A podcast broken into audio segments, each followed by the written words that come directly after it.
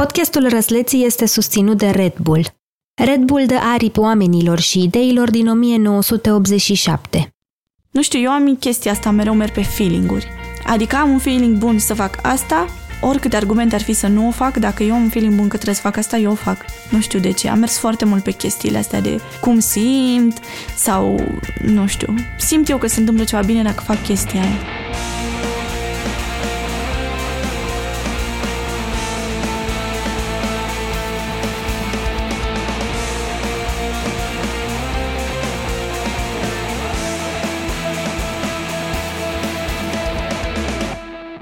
Salut! Sunt Eli, iar tu asculți Răzleții, un podcast despre momentul ăla în viață când trebuie să decidem ce vom face când vom fi mari. Episodul trecut am stat de vorbă cu Flavius, un răsleț de doar 18 ani care ne-a cântat la ukulele și ne-a povestit despre sinceritate și despre poezie. Flavius este clasa a 11 și vrea să înceapă să citească toate cărțile pentru bacalaureat vara asta, pentru că, așa cum ne spunea data trecută, nu poate toci comentariile. Dacă tot vorbim despre răsleții cunoscuți până acum, trebuie să vă întreb ceva. O mai țineți minte pe Sabrina? A fost a doua voce a podcastului care ne-a vorbit despre cum trebuia mereu să fie cea mai bună la școală, dar nu numai acolo, și care voia să dea la masterat la Cluj sau la UNEATC pe scriere dramatică. I-am văzut părul roșcovan zilele trecute la metrou și am fugit să o prind din urmă. Din vorbă în vorbă, în timp ce așteptam pe peron, Sabrina mi-a zis asta. Ce? Da, nu cred că mai dau la master. Păi am auzit că nu se face nimic și decât să dau și să stau degeaba acum am stat trei ani, mai bine stau potol acasă și fac singur. Deocamdată răslețul nostru roșcovan se concentrează pe citit cât mai multe cărți. Vrea să recupereze tot timpul pe care l-a pierdut cu foile pentru licență pe picioare. Dacă tot vorbim de licență, trebuie să vă povestesc puțin despre cele mai lungi 15 minute din viața mea de până acum. Lunea trecută, după ce am postat episodul 5, am mers cu două foi A3 plastifiate în geantă până la facultate. Eu simțeam că îmi tremură puțin picioarele când pășeam, dar mi-am zis că, hei, sunt emoții normale, poate chiar constructive.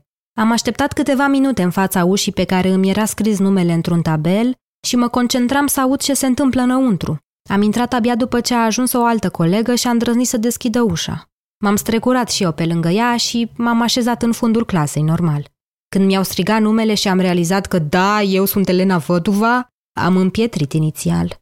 M-am forțat să mă ridic și mi-am înmânat foile care parcă tremurau și ele. Profesorul care le-a primit m-a întrebat dacă sunt bine. Am spus doar he nu știu nici acum de ce. Le-am spus că am anxietate socială și să mă scuze pentru felul în care îmi tremura vocea. Prea mulți ochi ațintiți asupra mea mă sperie. Simt cum podeaua mă înghite, cum vocea nu mai iese din gât și cum nu mai am suficient aer. Corpul o ia și el razna. Inima începe să bată puternic, simt un gol în stomac, iar tâmplele îmi zvâcnesc. Nici nu mai văd clar uneori. Cam așa se simte când ai anxietate socială. Nu știu câte minute am stat acolo. Nu mi-amintesc decât fața unei colege. După acest episod am ajuns acasă și am început să-mi pun întrebări. Despre mine, despre reacțiile corpului meu și mai ales despre acest podcast. Am început călătoria răsleților pentru a înțelege ce vreau de la viață și pentru a da mai departe povești ale tinerilor care se confruntă cu momente de nesiguranță, confuzii și frici. Voiam să ofer celorlalți oameni aflați în aceeași situație un moment de liniște. Un moment în care să stea și să-și spună, uite, nu sunt singur. Era ceva ce voiam și pentru mine, să-mi dau seama că nu sunt singură. Adevărul e că zilele astea, după ce stresul cauzat de finalul facultății s-a risipit, mi-e cel mai frică. Știu că în ultimele episoade povestea s-a concentrat asupra dorinței mele de a pleca în Corea de Sud și asupra lipsei de curaj, tot a mea. V-am povestit despre cum am ajuns să iubesc limba coreană și despre cum îmi găsesc liniștea în emisiuni radio sau în diverse filme sau muzică. Mi-am făcut foarte multe griji că nu voi mai avea ce povesti, că da, uite o tipă care vrea să plece în Corea de Sud, dar, hei, cine nu vrea să plece undeva la un moment dat? Toți vrem să evadăm din când în când, mai ales când lucrurile devin prea grele. De ce e asta atât de important? Am început să mă întreb serios ce aș face într-o țară străină dacă eu nu pot privi o persoană în ochi atunci când îi vorbesc. Dacă tremur și îmi piere vocea când încerc să-mi expun ideile. Dacă nu am curaj să-mi expun ideile în primul rând. Răzlețul de săptămâna aceasta este Alia, o tânără de 22 de ani care și-a sărbat ziua de naștere chiar în ziua festivității de absolvire. Ăsta da motiv de fericire.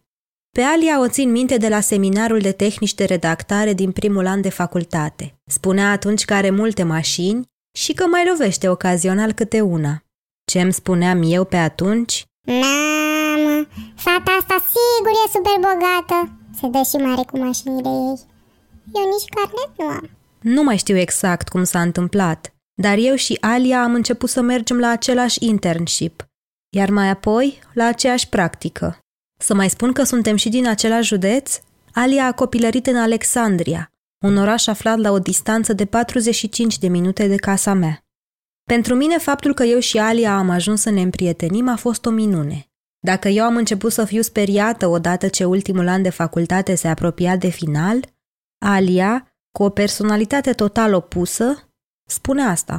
Știi care e ideea? Nu ai cum să, sau eu nu am cum să știu fix, am terminat facultatea, vreau să fac asta, mă duc îmi iau jobul ăsta, după jobul ăsta o să urmez eu asta și tot așa. Nu. Nu ai cum să ai un plan din ăsta foarte riguros. Mereu m-am întrebat de unde reușește Alia să adune tot curajul și calmul de care dă dovadă mai tot timpul. Nu știu ce să zic, pentru că eu am o siguranță cu părinții mei, pentru că sunt foarte deschiși, sunt, nu știu, am o familie foarte bună. Dar ce înseamnă mai exact o familie bună? Prin faptul că mă susțin în tot ce fac, că mă las să iau decizii, deciziile pe care le vreau sau dacă li se par, nu li se par bune, îmi spun de ce nu li se par bune, dar nu mă obligă să nu fac chestia dacă văd că eu vreau foarte mult și asta mi se pare, de asta zic că mi se pare ideal. Alia a dat la facultate la jurnalism după ce a fugit de chimie și de fizică la un liceu de filologie. Poate că s-ar fi văzut devenind medic pediatru, pentru că iubește copiii, dar știa că nu e făcută să învețe materiile pentru admiterea la medicină. Pe la începutul clasei a 12 m-am hotărât cumva să dau la jurnalism, nu mai știu exact de ce, adică nu pot să spun un motiv clar. A fost așa un feeling și nu dădeam la jurnalism nici cu ideea că mă voi vedea la TV sau voi prezenta vreo știre sau voi fi reporter de teren. Nu știu, am venit, cred că pentru ideea asta de scris. Chiar cred asta. În facultate, Alia a știut mereu cum să-și apere convingerile, un lucru pe care în secret mereu l-am admirat la ea. Alia nu s-a temut niciodată să ridice vocea, să-și expună punctul de vedere sau să-și ceară scuze atunci când simțea că greșește. A avut până și curajul să plece un semestru din anul 3 în Portugalia cu Erasmus. Facultatea e, pe, e o facultate creativă și e pe marketing și fotografie și am zis ok, mă duc pe chestia asta. Nu îmi păsa atât de mult ce o să fac acolo. Îmi păsa doar că mă duc în afară, că o să studiez în, într-un oraș care de acasă, de la mine, părea foarte frumos și s-a dovedit a fi foarte frumos. Și da, m-am dus acolo și am început cursurile mi-am luat numai cursuri de fotografie, deși de acasă aveam marketing și fotografie, dar s-au suprapus sau chestii de genul și am fost nevoită să iau doar de fotografie și nu mi-a părut rău în final. Dar care era adevăratul motiv pentru care Alia a plecat cu Erasmus? Eram un pic confuză despre jurnalist sau despre, despre faptul dacă o să mai fac sau nu, deși încă voiam. Am zis mă duc în Erasmus, la o facultate care nu are legătură cu jurnalismul și atunci iau o pauză de la chestia asta, văd dacă lipsește sau nu, sau dacă vreau să mai fac asta. Și am crezut că plecând acolo o să-mi dau seama de chestii. Că sunt izolată de tot ce aveam aici și m-am gândit că stând singură o să-mi dau seama de toate lucrurile, dar nu, eu am venit și mai confuză. Așa confuză cum s-a întors, Alia a început să experimenteze tot mai mult cu fotografia. Își amintește mereu de Lisabona și de cele cinci luni în care s-a plimbat pe acolo cu camera în mână. Îi mai dau și lacrimile câteodată, dar să nu-i spuneți că v-am zis. La un moment dat am fost nevoită să uh, fac poze RAW în cameră. Iar telefonul meu nu putea face asta și așa că mi-am cumpărat o cameră destul de veche ca să pot să o folosesc. Dar după ce am luat-o, nu știam prea mult să o folosesc și așa că m-am apucat să învăț singură pe modul manual. Alia spune că acum poate stăpâni modul manual și că vrea să facă fotografii prin mai multe locuri din București, nu doar pe la Arcul de Triumf sau în jurul Palatului Parlamentului. Nu o pasionează în mod deosebit portretele, dar iubește să fotografieze clădiri, așa că ar vrea să ajungă în zone vechi din București unde să surprindă arhitectura. În același timp, deși a vrut la un moment dat să facă fotojurnalism, Alia spune asta acum. Dacă în anul întâi de facultate sau în al doilea știam să-mi pun o descriere la o poză, acum nu mai știu.